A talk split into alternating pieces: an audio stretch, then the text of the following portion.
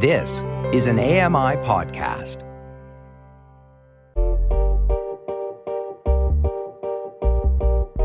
I'm Dave Brown, and this is a podcast version of AMI's morning show, Now with Dave Brown.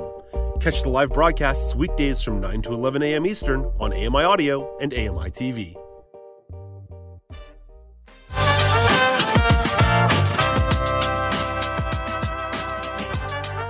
Welcome back. It's now with Dave Brown on AMI. Let's get to a preview of The Guardian this week. You can find that program Saturdays at 12 p.m. Eastern Time on AMI Audio.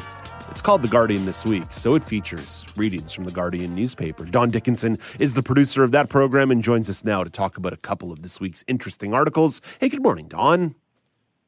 Hey there, Dave. How are you? I'm well. Nice to chat with you. I feel like it's been a million years because I was on vacation. the show was on hiatus. You were on vacation last week. So, Don, great to chat with you once again. Yes. We're fresh at it. Fresh at it, exactly. New attitudes with me and Don. Hey, Don, let's uh, get into your first story here. We've been talking a lot about the cost of living in Canada. We've been sharing a lot of inflation numbers in Canada and the US as well. But we've had a bit of a blind spot when it comes to the UK. So the first article is looking at the rise in cost of living and how it's affecting people in Britain. So, what are some of the stats? Oh, well, you know, uh, let's face it, it, it's not good all the way around these days, but in Britain it's particularly harsh. Um, they're having, they're facing a, a, a lot of increases. Uh, every day it's kind of like a bleaker forecast on the news. Uh, last week it was news that the energy price cap was set to rocket to 3,359 thousand pounds to four thousand two hundred and sixty six thousand pounds. Mm. Now I looked that up that, the energy price cap is the maximum amount suppliers can change their, or sorry, can charge their customers per year. So then, on top of that, the Bank of uh, England, of course, announced the biggest interest rate hike in 27 years, Dave. Um, this week, another stark reminder of the disastrous circumstances of this uh, uh, of this uh, crisis. Uh, a report predicting that 30 5 million people will be in fuel poverty by the end of the year. So, I mean, there's a lot of stuff going on, and uh, none of it's particularly good. 35 million people. That's a staggering, staggering number. That's a huge proportion of the population. Yeah, yeah, yeah, yeah. Don, the, the the person who wrote this commentary in the Guardian is Zara Sultana, the Labor MP for Coventry South. What is she expressing in this commentary? Well, basically, she's saying that the public are owed solutions and that politicians are not doing anything. And she's saying politicians on on on all sides. I mean, she's not just saying you know the opposition, right? Uh, she's saying that behind these headlines are real people. They're suffering. Um, you know, they have a, a, a, a real point here. Uh, the Guardian, Guardian actually has been doing a series called Heat or Eat, which uh, is talking to parents who can't put food on the table, mm. uh, private renters struggling to, you know, uh, basically just live, put a roof over their heads. Uh, elderly people terrified of facing the upcoming winter with no money to pay these fuel bills. So she's saying, you know, like this is, we're in dire circumstances here, almost to the point of like war circumstances, you know. And she's saying, why aren't we doing more? Um, often it's discussed as though it's inevitable, but she's saying it's not not inevitable. Uh, none of it is. Millions of people are experiencing these cost of living increases, but the politicians are doing very little at this point in time. And she said, alongside a record squeeze on living standard, Britain is also home to record wealth. Right. Okay. Let's get to that side of this conversation because there's been some really good reporting done in Canada on this. The Toronto Star did an excellent series a couple of weeks ago about the way in which Canadian uh, grocery chains have been jacking up prices way higher than the actual cost of inflationary pressures. And then that creates a double inflationary pressure. We had uh, a couple articles flowing around this week in the Canadian press about greedflation, about the way in which uh, many companies are taking advantage of the specter of inflation and increasing prices by proportionally more than they should be.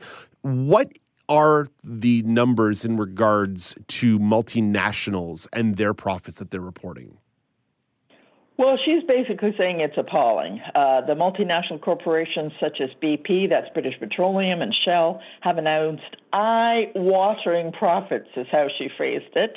Uh, 50 billion, that's with a B, Dave, uh, pounds uh, for the oil giants at the last count, while this uh, year's Sunday Times Rich List uh, revealed that Britain is home to more billionaires than ever. And meanwhile, bankers' bonuses have reached unparalleled levels, levels not seen since the 2008 financial uh, uh, crisis. So her quote was, "Is a co- it's a cost of living crisis for most and many, but it's a bonanza for the few. This crisis is the result of choice. Do we build an economy in Britain that satisfies corporate greed or one that meets people's needs?" Mm-hmm. Good point. Yeah and largely that boils down to tax policy when it really comes down to it. I know that uh, anytime we start talking about tax policy, people's eyes glaze over because it's kind of boring. But uh, the reality is, when we're talking about those kinds of profits, tax policy is where the solution lies. Don, yeah, you, you mentioned you mentioned that uh, this has been brought on by this labor this labor MP in Britain, but it was something that UN uh, Secretary General Antonio Guterres talked about last week as well in regards to some of yes. those first quarter profits uh, being over 100 billion dollars for a couple of the biggest oil companies in the world since the beginning of the war in Ukraine. So those are quarterly profits of hundreds of billions of dollars that, that are an increase in profits. And again, that that's on the backs of consumers. It, and it and it definitely is jarring in the way that it impacts people's lives.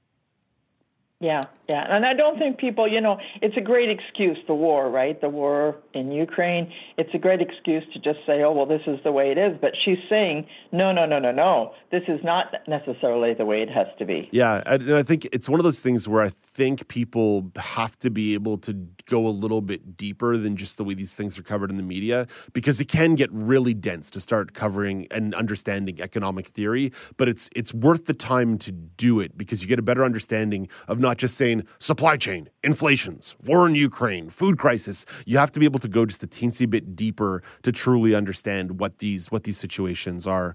Don, let's uh, jump over to another buzzword that people love to use in this uh, in economic reporting that's the labor shortage the boss of the yeah. mega retailer john lewis is encouraging workers over the age of 50 to return to the workplace what are the details here don Yes, well, um, as you said, the boss of John Lewis, you know, huge retailer, right, has said that one million and mostly uh, uh, 50 uh, people who are aged in the 50 uh, years uh, have left their jobs during the COVID pandemic.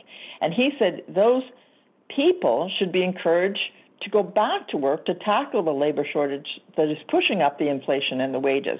Now, Dame Sharon White, a former second permanent secretary at the Treasury, said she has never seen such a difficult situation, economic situation facing businesses right now. Her quote was one area that I think that has not had enough attention is what has happened in the job market over the period of the uh, pandemic with so many people in that particular age uh, group leaving.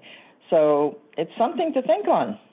Maybe those record record profits could uh, go towards uh, paying more frontline workers, and you'd get more people interested in taking the job. Uh, J- Don, over the course of late 2021 into early 2022, one of the expressions we heard was the Great Resignation, referring to people changing jobs or leaving industries they'd worked for in a long time. Is that the accurate expression on what's happening here in regards to these folks over 50 trying to be encouraged to return to the labor force? Well, she says not. And when you think about it, I, I totally agree with her because she's saying that, you know, categorizing it as the great resignation just means they're leaving the period. You know, they're just, oh, well, I'm done. I'm gone. I don't want to work anymore. But what she's think, saying is it really should be categorized as a great life reappraisal. Ooh. Because these. Ooh. Well, it's true because it's not so much that a lot of these people want to completely leave. It's just that they want to have a different situation in their work life. And I think, well, and uh, many others obviously think that this has become very evident during the pandemic when everybody was given the opportunity to work at home or to to do sort of a hybrid work where you do uh, at home and in the office, right? And she's saying that if if if uh, options were given, um, you know, if the government were encouraging employers to to to focus in on people's needs, that the, a large many of the, of these uh, 50 plus folks would come back to the workplace. They might come back on a part time basis. They might come back, as I said, on this hybrid uh, uh, uh, method, but it would be something that it would give them the option. They would probably be pleased because they'd be earning again. But it's it it would be something that would greatly benefit the economy in general. Yeah, I, just the amount of abuse that people in frontline retail took during the course of the pandemic, I can definitely understand why they wouldn't want to go back to that. I can also understand why someone over 50, and I don't want to make too many generalizations here, but there is still a pandemic brewing out there, won't necessarily want to be in a place where masks are no longer required. Correct. Yeah. Yeah. Yeah. But you know what? Dave, I mean, uh, yeah, it's a different mindset. I was thinking about this the other day because, you know, they used to, the banks used to have this wonderful tagline about Freedom 50, right? yeah. um, that's disappeared. uh, I don't think anybody's thinking Freedom 50 anymore, you know? Uh, by the time you get your kids out of the nest and all the rest of it. It's uh, you're you're teetering in your fifties there, and then it's the time to really buckle down and save some cash, you know? Yeah. I don't yeah. know what you're feeling about this, but uh, do, I mean, do you have a sense of, of how long you think you're going to be in the workplace? Or well, Don, I'll, I'll already tell you this, and it's it's funny when we hit these little teensy generation gaps because when I was sort of in the 17 to 18 range, it was already Freedom 55, so it wasn't even Freedom 50 anymore oh. when I was like 17 or 18. So now, obviously, I think we're looking at sort of Freedom 67, Freedom 70 being the number that people are talking about. Don, I'll, I'll be honest, I, I I love my job, right? I really, I really, really do. I, I, I get great enjoyment from the two hours that I spend live here every day. So I could do this into my 70s for sure, without question. But I also acknowledge that I have some privilege here. I don't do hard labor, right? I, I do some mental labor, but I don't I, I don't sacrifice my body to do the kind of work that I do. I really feel for people who are having to do a lot of work at lower paid wages that's so so physical that it can that, that, that it might not even be their choice to walk away at 67 or 65 or 70 because their body will no longer allow them to do it. I i have great great sympathy uh, for folks who are going through those kinds of situations. Yes. Yes. No absolutely dave. You know physically demanding work um, when you're in your you know 30s 40s and uh, you know you, you can handle it right? But by the time you get into your 50s in those jobs boy i tell you it takes a toll on the body. Yeah, yeah you're up Right. But I, I, think the theme that runs through this entire conversation, Don, is that when we're talking about rising cost of living, rising costs of housing, I think especially housing, that if people are spending so much of their money and disposable income to keep a roof over their head, it doesn't allow for any kind of extra saving. And certainly we've seen the increase in housing has sort of become the the great Canadian retirement model, but that's not necessarily a sustainable or great idea. And on the flip side, going back to this notion of education and economic literacy, really our system in education does a really poor job of, of equipping people with economic literacy so that even if they wanted to start investing or finding opportunities to try and get into the market and do some saving, whether it be through stocks, bonds, GICs, whatever that may be, they're really not given the tools to do that. So again, it, it, it's, a, it's a whammy across so many different positions. In some cases, folks can't make the ends meet, but even if they can, they're having trouble actually being able to maximize their maximize the money they do have. Yes, absolutely true. I, I often think back about you know all the stuff that you learn in school that's just like completely useless. Oh my gosh! And uh, you know even high school, never even never even talking about you know university, and and yet it would be so and I think they're doing it now because they have recognized it. That it's fundamental, you know, having a, a, a sort of a knowledge of investment and, and, and, and how to set a budget and all the rest of it. I mean, they are doing that now in high schools. Thank God, you know. Yeah, yeah, uh, yeah. We we missed out on that entirely. I mean, you know, I basically it just had no education whatsoever and, until I got into the workforce. I remember you know? in home economics they taught us how to cook pasta I can't believe that took six months for them to try and teach us to do. Like, hey, boil water, put noodle in water. And uh, they taught us some uh, sewing basics. Now, by the way, I think sewing basics is quite useful, but um, to, again, to spend six months on how to sort of thread a needle is not necessarily everything you need to know. So, Don, I think that's well put through and through. Before we let you go, Don, I know we've gone a little long with you today, but I want to ask you our daily poll question, which folks can find at AMI Audio on Twitter, Accessible Media Inc. on Facebook. Don, I'm sure in the last six months you've noticed there are a lot more debit and credit point of sales terminals popping up, new ones. Are you finding them hard to navigate? Yes, no, or you haven't really noticed them? Oh my God, they're frustrating, Dave. Absolutely frustrating. I, I just I had a haircut the other day, and uh, think I must have tried my card about five times, and the fellow said to me, "Oh, well, it's a new machine." I said, "Okay, so like, where exactly am I supposed to be tapping here?" You know, and he said, "Oh, forget it. Just put your card in." You know, so I can understand you're visually impaired. I mean, it must be so frustrating. Uh, just forget it. Just slide it in over here. It'll be fine. Uh, Don, thank you for this. We're, it's so great that we got a chance to connect with you again today. We've missed you the last couple weeks. okay, Dave. Take care.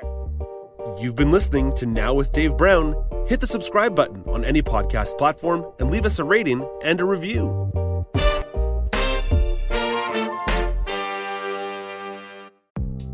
The Walrus is Canada's conversation, and you're invited to take part. Download AMI's Voices of the Walrus, where professional narrators read selected articles from the magazine. Available wherever you download your AMI podcasts.